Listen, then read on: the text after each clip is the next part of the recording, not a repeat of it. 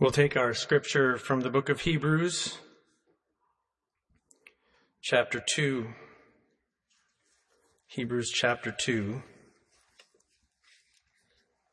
starting at the first verse. Therefore, we ought to give the more earnest heed to the things which we have heard, lest at any time we should let them slip. For if the word spoken by angels was steadfast, and every transgression and disobedience received a just recompense of reward, how shall we escape if we neglect so great salvation? We hear this scripture a lot, at least I have. And I, I believe sometimes we gloss over the second verse.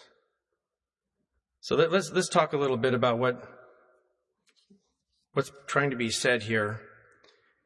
And in order to do, let's read it for, again. For if the word spoken by angels was steadfast, and every transgression and disobedience received a just recompense of reward. For if. So there's that if. And then the next verse says, How shall we escape? So it's pretty important for us to understand what this if is all about.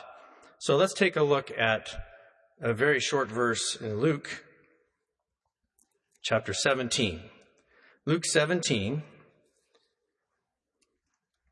three words. 1732.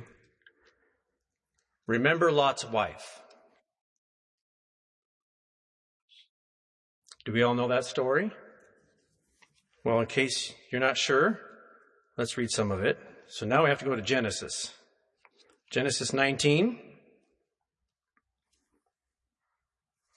I'll start at verse 15. And when the morning arose, then the angels hasted, hastened Lot, saying, Arise, take thy wife and thy two daughters, which are here, lest thou be consumed in the iniquity of the city. And while he lingered, the men laid hold upon his hand, and upon the hand of his wife, and upon the hand of his two daughters the Lord being merciful unto him. And they brought him forth and set him without the city. And it came to pass when they had brought them forth abroad that he said, Escape for thy life. Look not behind thee. Neither stay thou in all the plain. Escape to the mountain, lest thou be consumed. The angel said, Look not behind thee. Okay. Verse 26. But his wife looked back, and she became a pillar of salt. What the angel said. Let's go back and read that again in Hebrews, or we put some context behind this. Hebrews chapter 2. For if the word spoken by angels was steadfast, and every transgression and disobedience received a just recompense of reward. If the angel says, don't look back, and you do, judgment. Then, how shall we escape if we neglect so great salvation? This is really, really important. This is serious business. We don't want to gloss over what's being said here, and I don't think we ever try to, but it helps us put some context around what was really being said. This is just one example, but hopefully it makes sense. If an angel tells someone to not look back and they do, and we see immediate judgment, how? How shall we escape? If we neglect so great salvation. There are many ways people try to escape. Some people, if you're a prisoner, you can escape from prison. You're just going to end up right back where you started, though. So you really didn't get anywhere. Addicts, whether it's drugs, alcohol, whatever it might be, They're trying to escape from reality. Well, once they get sober, reality's right there staring them in the face again. No change. Everything's real. And they're still an addict. We're presenting tonight the gospel of Jesus Christ. This is the escape that is being discussed. How shall we escape if we neglect so great salvation? An escape from what? Eternal hell, death.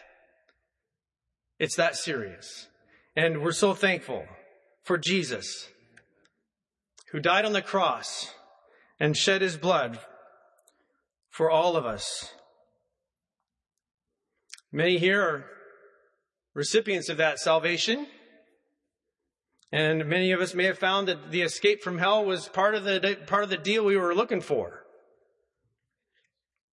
The escape from eternal death. The result of sin is real, and the, and the gospel truly does work. Uh, we, we, the, the, testimonies tonight, I, I felt like, what, what can I add? What can I add to the testimonies tonight? They're wonderful.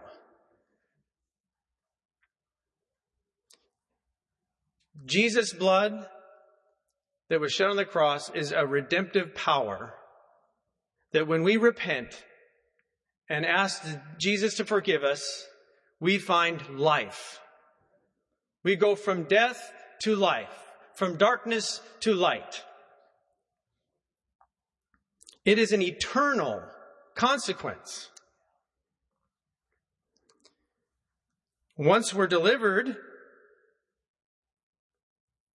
we find that it's so much more than an escape.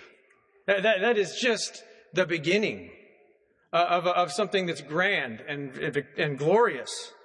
Uh, the prisoner finds a new lifestyle. The, the addict is delivered and learns to accept the reality that they ever were, were trying to run away from in the first place. We find that when we have questions that we can't answer, when we have loved ones that are sick,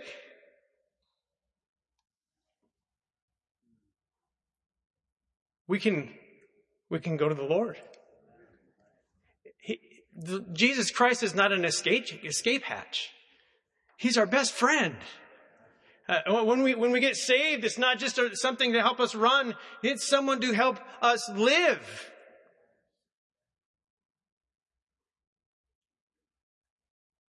And escape provided provides a way out, but we need so much more than that. We need a relationship. That that that's what's missing before we're saved. That's what's missing when we're facing eternal death. What's missing is relationship with the one who created us. And Jesus did what he did, dying on that cross because he knew he needed to span the gap. And he did. We want to take full advantage of that.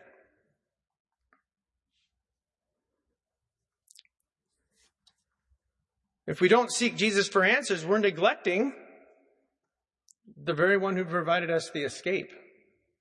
If we don't look into God's word and, and seek his will, we're neglecting that great salvation. If we only use Jesus' death on the cross as an escape, we're going to fall short. That's not what it's all about. And, and that's what this, that's what they're saying here. Let's take a look again. How shall we escape if we neglect so great salvation? I, I was looking at a commentary.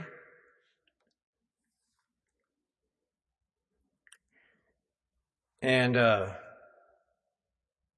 those who neglect it, this is Clarke's commentary, are not only they who oppose or persecute it, but they are those who pay no regard to it. Those who don't want to meddle with it or concern themselves with it. They don't want to lay it to heart, and consequently, they do not get their hearts changed. They cannot escape the coming judgment of God. It's a serious, serious thing to neglect so great salvation. Because in the bottom line, we're refusing to apply the one remedy that we have to have. It's so important. We sing a song, Jesus is the answer. Right? Jesus is the answer for the world today. Do we believe it? Amen? For everything? Everything. Yeah? I believe you believe that. Amen. You ever been to a in a situation where the circumstance looked so big that it got in the way? Who's I'm not going to ask for hands, but we've been there, yeah? Yes. And all of a sudden it's like, what do I do? But we heard this morning, sometimes we don't even know how to pray, but the Spirit gives us, it does it for us. That's the kind of relationship we can have.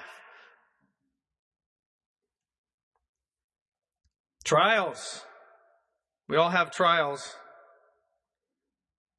Isaiah 43 2 says, When thou passest through the waters, I will be with thee.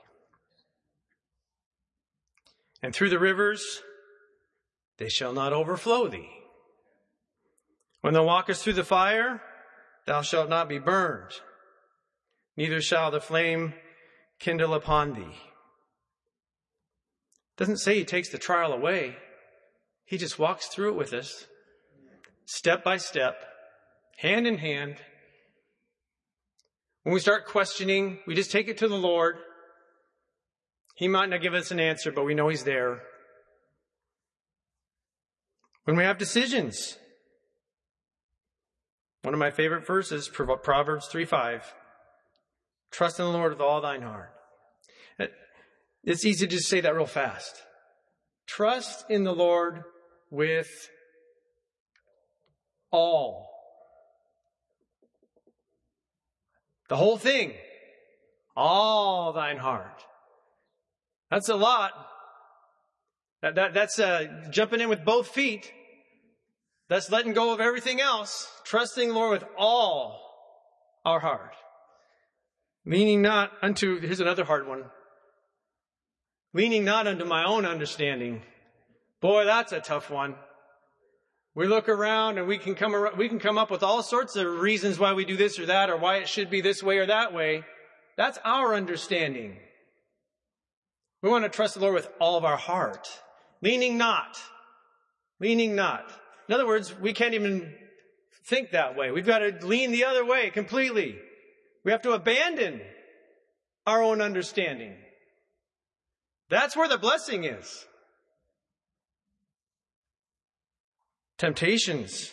Hebrews 4:15 For we have not an high priest which cannot be touched with the feeling of our infirmities but was in all points tempted like as we are yet without sin a sinless Savior, the Lamb of God, who came to take away the sins of the world.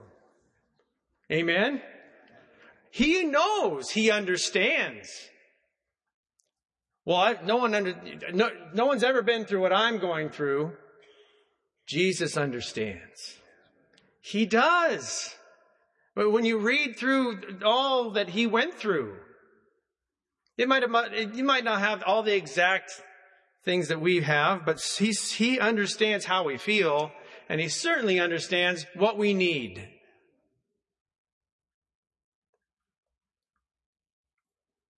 It's good to be in church.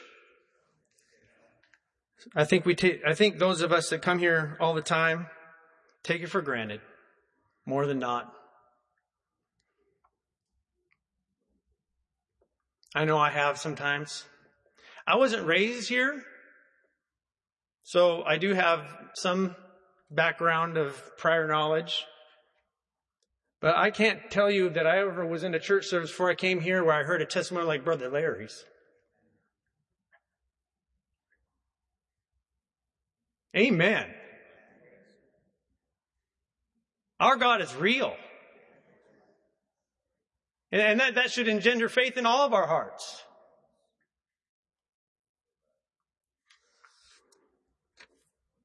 Lest at any time we should let them slip. What does that mean? Lest at any time we should let it leak out. That's what that means. It's like we're a vessel. And if you have cracks, pour something in, it starts leaking out. It's a metaphor taken from that. So, someone tells you about the gospel, and it leaks out. Superficial hearers. We read about that in God's word, not, not hearers only, but doers of the word. Superficial hearers lose the benefit of the word as the vessel le- leaks the fluid out. We, I, I equate this to the saying that I used to hear. We say that someone has it go in one ear and out the other. Have you heard that before? Or is that for old people only? in one ear and out the other. I see it in my classroom all the time.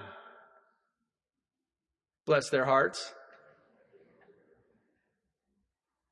You, you say it and you just, you can tell it didn't register. And it might be because they don't understand. It might be because they're thinking about what's for lunch. Or why did their friend say that to them last period? Or whatever it might be.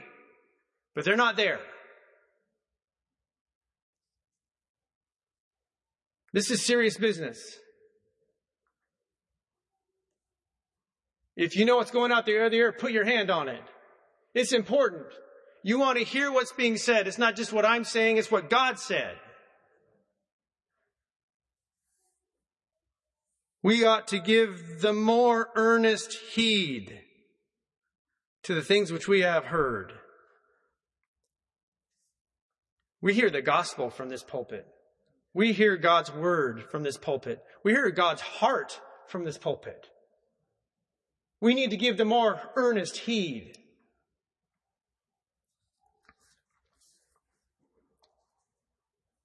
What an opportunity. We've heard, we've heard amazing testimonies, beautiful songs, and we have an opportunity to pray, to meet our Savior. If you don't have a Savior yet, tonight can be your night. If an angel says don't turn around, and you do, and you turn to salt, God's saying, come down and pray. He's offering an opportunity freely to all to come. Lay down your burdens. Repent of anything you've done. Ask Him into your heart. For, ask Him for forgiveness and, and just surrender your heart to Him. We give Him filthy rags and He gives us life everlasting. What a bargain! The blood avails for all who will believe to save, to sanctify, to heal. Do you believe? Oh, Lord, help them on my unbelief. If I can't believe, I want to. The Lord will help you. We can draw near or we can neglect him. That's the choice that stands before you right now. Come near or neglect. Romans 6:23 says for the wages of sin is death, but the gift of God is eternal life through Jesus Christ our Lord. Tonight let's choose life. Let's choose victory. The song is 596. Won't you come and pray?